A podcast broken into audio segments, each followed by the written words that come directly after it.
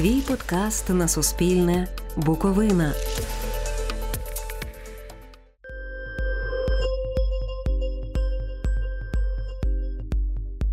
Привіт! Це подкаст Вагомі. Тут ми говоримо з жінками, які змінюють Буковину на краще. Водночас розкажемо про буковинок минулого, які досі мають вплив на наше сьогодення. Мати таку свободу, щоб бути собі ціллю, передусім бути собі ціллю, для власного духу працювати як бджола, передусім бути собі ціллю й обробляти самого себе з дня на день, з року до року. Це пише Оля Кобилянська у своїй повісті Царівна понад 100 років тому. Тепер фразу бути собі ціллю можна побачити на транспарантах. Вона стала одним із лозунгів українських феміністок. Ольга одна із перших українських письменниць, яка в 20 столітті зробила пропозицію чоловіку та в своїх новелах описувала жінок вольових, самодостатніх. Про Ольгу Кобилянську та про її героїнь ми говоримо з науковою співробітницею музею письменниці Юлією Микосянчик. В якій сім'ї вона народилася? Почнемо з цього. Тато українець, мати напівполька напівнімкеня. Отакий От конгломерат в Ользі Кобилянській, ще в п'ятьох її братах і одній сестрі.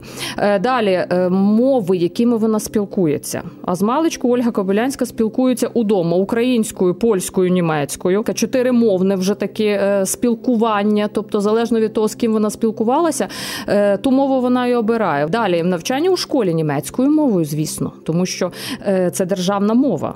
Тут без без жодних сумнівів. Початкова школа в Кімполунзі, яку закінчує Ольга Кобилянська, це німецька школа.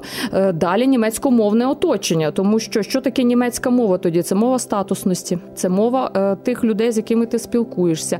Е, це мова, яка тебе вивищує над кимось. А для підлітків дітей підлітків мені здається це досить важливо. Але було і інше дома спілкування українською з татом, з мамою більше польською, діти між собою німецькою. От знов це ж таки німецький вплив, але ж все таки українською з татом. Е, тато наполягав на тому, аби дітей виховували як українців. Удома шанувалися українські традиції, звичаї, тобто не такий вже ніби складний шлях був до тієї української ідентичності. Так далі, на щастя, в оточенні Ольги Кобилянської з'явилися люди, які може додали ото останню краплю, ким ти є і в які, е, в якому напрямі тобі далі працювати. Я веду мову насамперед про Софію Окуневську і Наталю Кобринську. Дві кузини вони з'являються в Кімполунзі е, в оточенні юної зовсім Кобилянської, початкуючої вже письменниці. Вона вже потайки написала. Ну, принаймні, один твір, а другий вже був на порі. І в кому вона звіряється? Навіть не своїй матері, а своїй подрузі Софії Окуневській, цікавій, неординарній абсолютно. І на два роки молодші за Ольгу Кобилянську. Дуже така цікава історія. Молода письменниця і молодий критик зустрілися, бо саме Софії Окуневській довелося перші покритикувати найперший твір Ольги Кобилянської Гортенза за Бонариси життя однієї дівчини. І от в листі Софії Окуневської, але теж цікава така історія, е, якою мовою вони листуються польською мовою. Софія пише, що Ольга не додавай туди, де багато, і не відбирай там, де мало. Ти ж українка, ти ж вмієш розмовляти українською. Ну тобі ще варто і навчитися і писати як слід українською і викладати свої думки українською. Це я так між рядками читаю. Цього не було б буквально написано в тому листі, але в тебе є всі шанси себе реалізувати, от саме в цій царині в українській літературі мало розробленій цей аргумент, аргумент е, достукатись до е, голосу крові, мабуть, ще й таке, що ти є українка. І ти, і може, і твій обов'язок щось зробити до того народу, до якого ти належиш. І власне для Кобилянської вибір німецькою писати чи українською це був досить е, сміливий вибір, але Кобилянська ризикує. І що в ній переважило, чи голос крові, чи аргументи Софії, а далі Наталії Кобринської, е, чи ще якісь мотиви і спонуки, може романтичний мотив бо як Ковилянська щоденникові нотує, яся рішила ділити в язиці руським. Це я вже майже цитую речення Кобилянської української. Чому в язиці руським? Бо вона зустріла Євгена Озаркевича, рідного брата Наталії Кобринської, двоюрідного Софії Окуневської, молодого студента Віденського університету, медика майбутнього. І він як шалено їй сподобався. А він свідомий українець. І от Ольга Кобилянська теж десь можливо вирішує стати свідомою українкою. Отже, він такий романтичний мотив. Тобто, власне, про тут. Е, тут треба говорити про набір. Це її оточення, це такі освічені люди, інтелігентні. Але Ольга Кобилянська не мала аж такої е, освіти вищої, як її брати, наприклад. Чому так не було грошей, не було можливості це зробити? Тато мислить як навіщо? Він бачить реальну ситуацію, куди тій дівчині податися з якоюсь високою освітою, якщо він вони живуть в часах, де ролі чітко розподілені. Жінці 4К отих. Кірхе, Кюхен, Кіндеркляйде, діти, кухня, церква і одяг. Тому тато і не вважає за необхідне давати дівчатам іншого світу ніж е, за законом Австрійської імперії. Чотири класи початкові це все, що треба було за законом дати будь-якому громадянинові імперії. Але ж на цьому ж Кобилянська не зупиняється. Це постійне навчання, це навчання за будь-чим, що потрапляє до її рук. Будь-що це і підручники, і конспекти її братів. Це ті книги, які вона читає в міській бібліотеці, в бібліотеках своїх друзів, шукає потім навмисно. Вона для себе вже складає якийсь план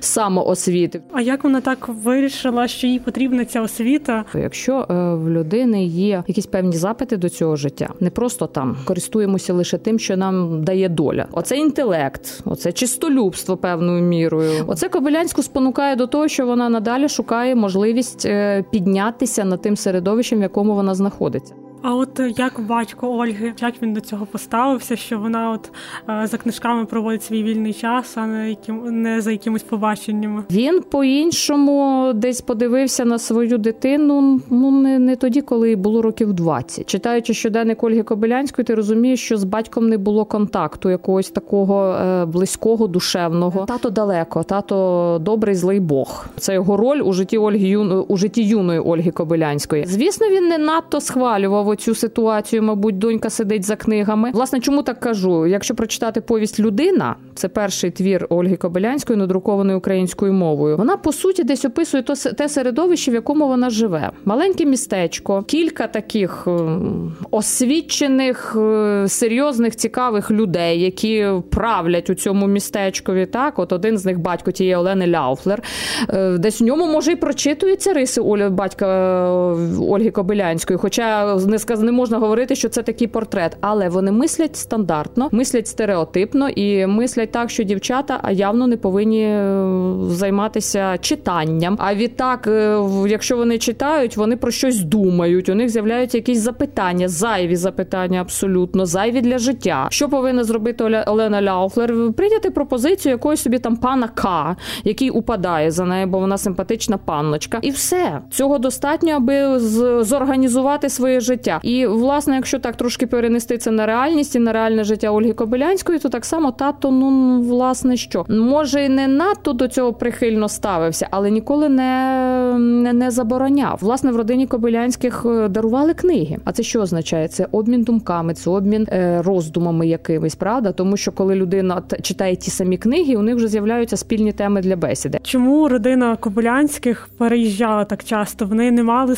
свого власного будинку, так? Ні, вони не мали якраз. От вони винаймали помешкання. Вони жили по-європейськи. Кобилянські не придбали, не побудували у Чернівцях свого помешкання. Це стосується Юліана Яковича Марії Йосипівни, батьків Ольги Кобилянської, тому що свій дім побудував Юліан один з братів письменниці, Максим побудував дім. Але от старша генерація цієї сім'ї вони чомусь про це не потурбувалися. Ольга Кобилянська таки вплинула на те, аби родина переїхала до Чернівці. От почалася з 1891 року їхня епопея переїздів з будинка в будинок, в якихось довше, в якихось зовсім коротко вони мешкали з різними будинками різні історії пов'язані.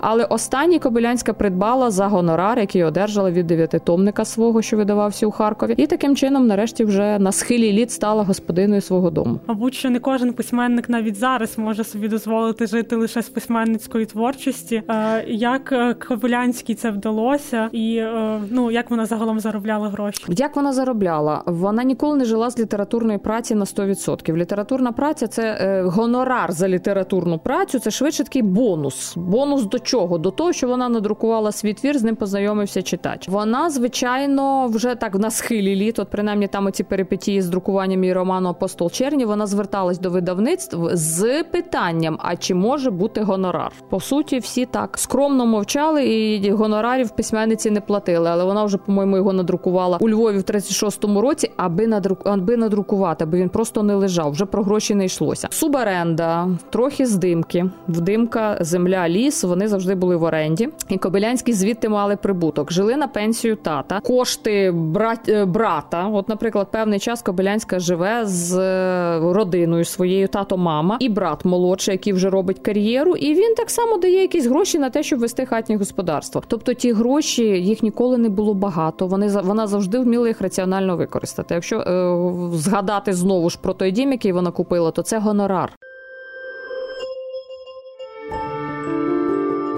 Чернівцях будинку Кобилянської зібрались відвідувачки. Вони прийшли глянути перформанс. Перед входом там поставили стільці і набір для чаювання. Хай сьогодні не за тортиком, а за крихкими ругаликами по черновецьки буде це чаювання відбуватися. Ну і звичайно, найосновніше, що нас тут зібрало, я гадаю, така. Такий гачечок був. Це оцей перформанс, який пов'язаний з ем, фрагментом меланхолійний вальс Ольги Кобилянської. Це той твір, е, який розділив думки читачів наприкінці 19 століття. З одного кінця України від Старицького лунало Боже, яка перла щось неймовірне. А з іншого кінця України з Галичини такий собі Василь Щурат писав: ну і де ми тих таких оцих типів жіночих бачимо поміж себе, не бачимо. Лев Турбацький з цього ж боку західного сказав, як ми ж шукаємо цих європейських типів в нашій літературі і не лиш, але й поміж нашим жіноцтвом. Отже, сьогодні, власне, є така можливість побачити європейські типи.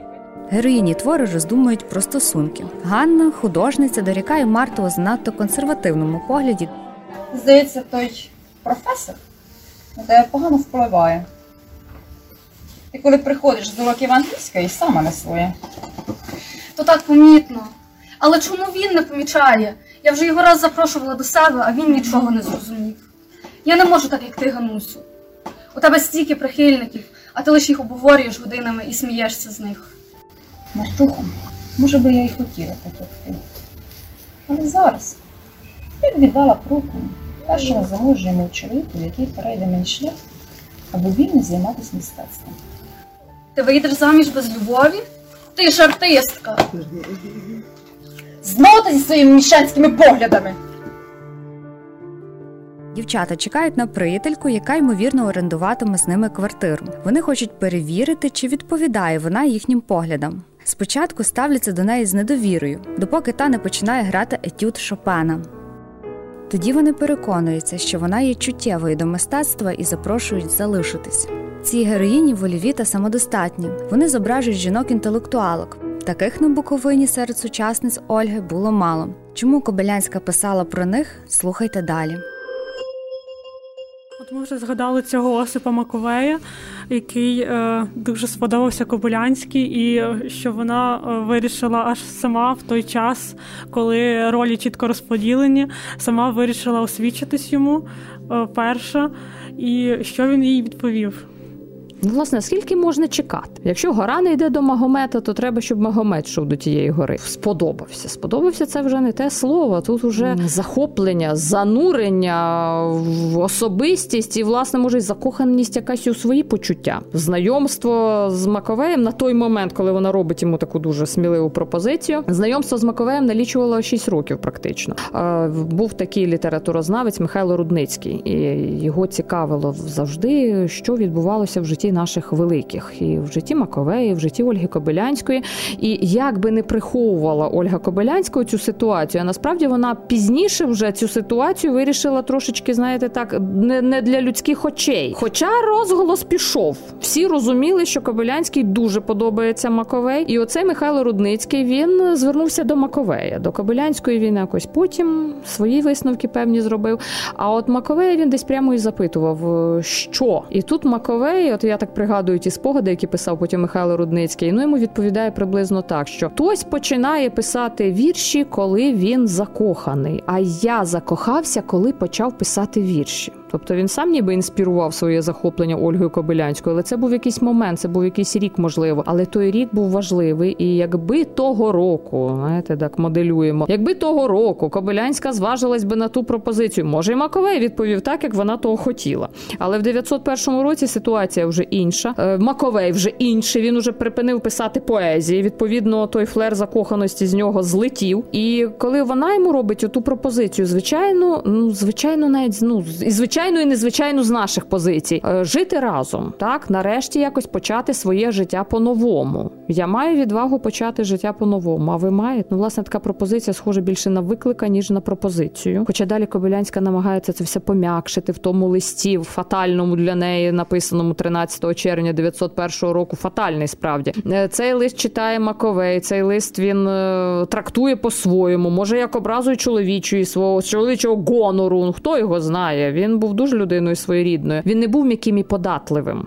Кобилянська правильно десь підмітила його основну рису. Він ведмідь. А ведмідь лише з вигляду такий м'якенький, начебто плюшевий, але насправді це хижак з гострими пазурами, міцними зубами. Е, він не сприйняв те, е, що написала йому Кобилянська. Він абсолютно не сприйняв цю пропозицію. І тому, коли він довгий він тривалий час мовчить і не відповідає на того листа, в особистій бесіді розставляються ті всі крапки над і для Кобилянської це звичайно шок. Це руйнування руйнування її надій. А вона 6 років, можливо, у собі плекала оту надію, що вони можуть бути разом.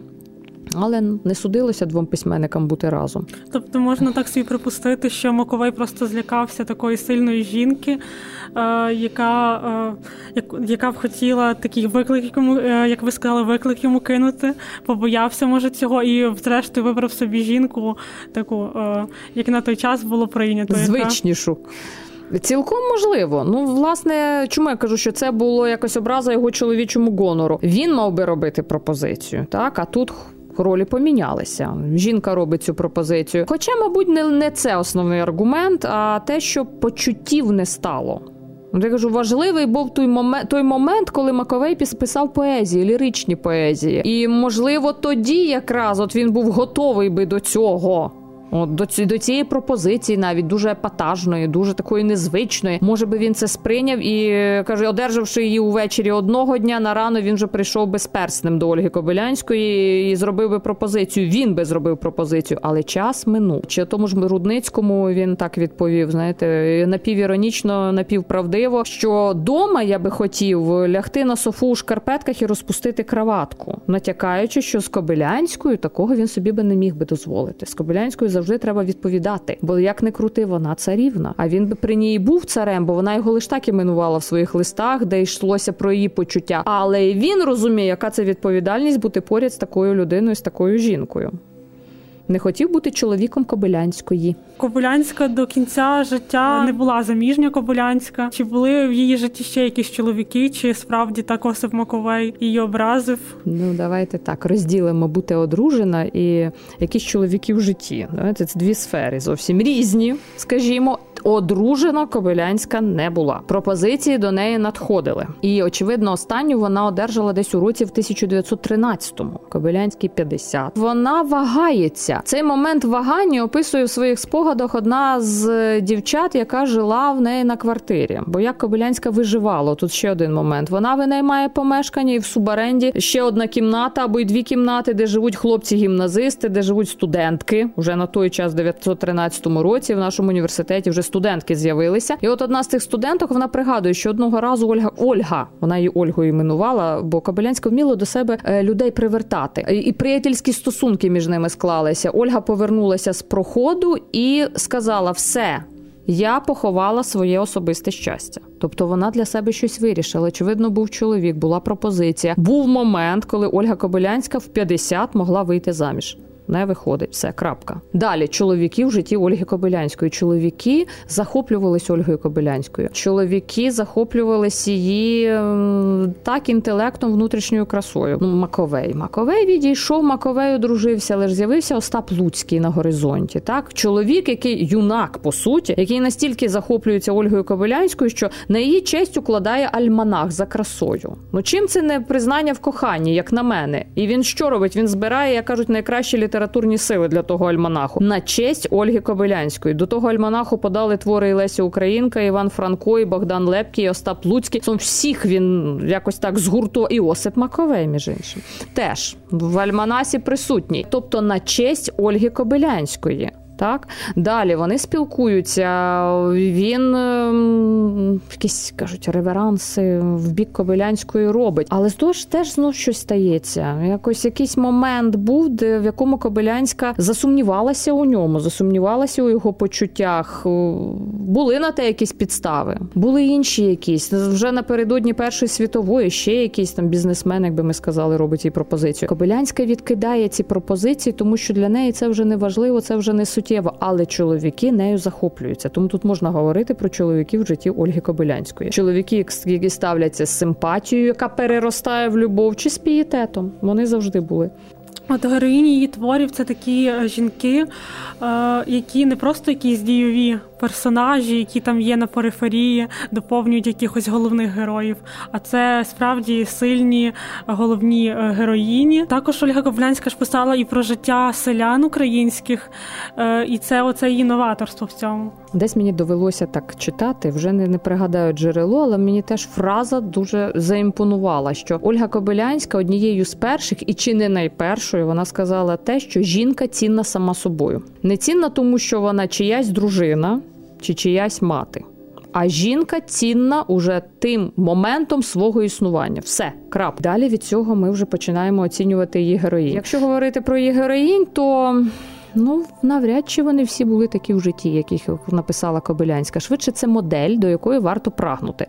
І, власне, коли читачка знаходила твір Кобилянської, царівна, беру царівну, тому що там вона ну, модель такого, знаєте, е, щасливого існування жінки. Так, вона переборює труднощі у неї в житті цих труднощів чимало, але вона має до чого прагнути, вона має мету певну. От Наталка Веркович, вона прагне стати письменницею, і тут ще щасливе щасливе заміжжя, людина, яка її розуміє, аби ти самореалізувалася в своїй професії, зробила свою кар'єру, будь-яку, і так само в особистому житті, в сімейному житті у тебе був гепі-енд.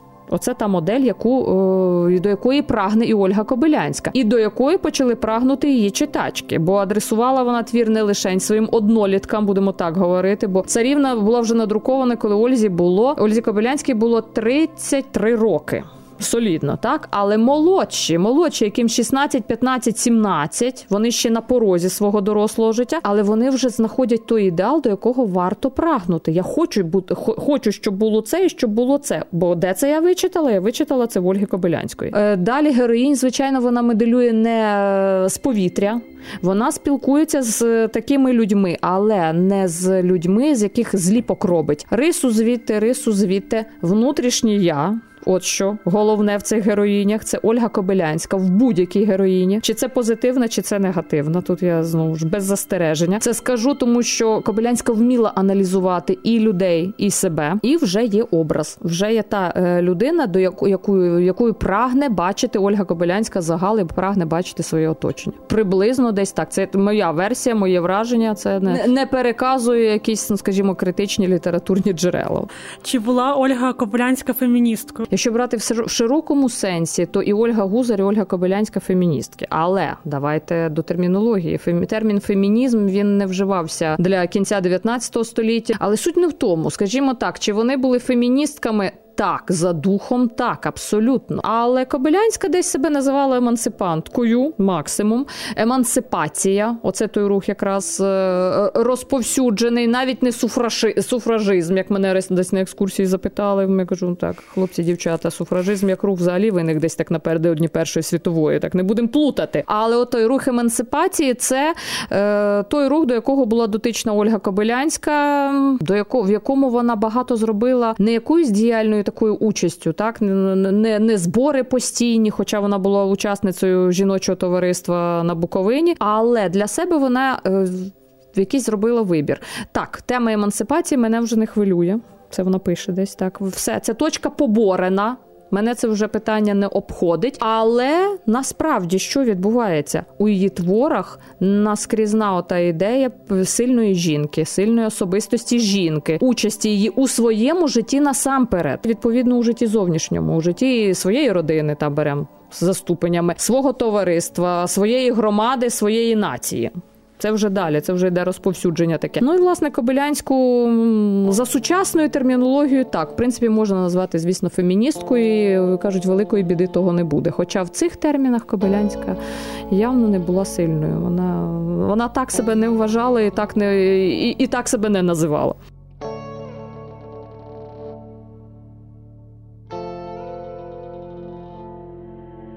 Це був останній випуск подкасту Вагомі. Тут ми розповідали про письменницю Ольгу Кобилянську, яка показала жінок-інтелектуалок у своїх творах та зробила їх видимими у суспільстві. До неї ми розповіли про п'ятьох буковинок, які варті вашої уваги. Поверніться до них, до цих епізодів, і ми знову почуємось.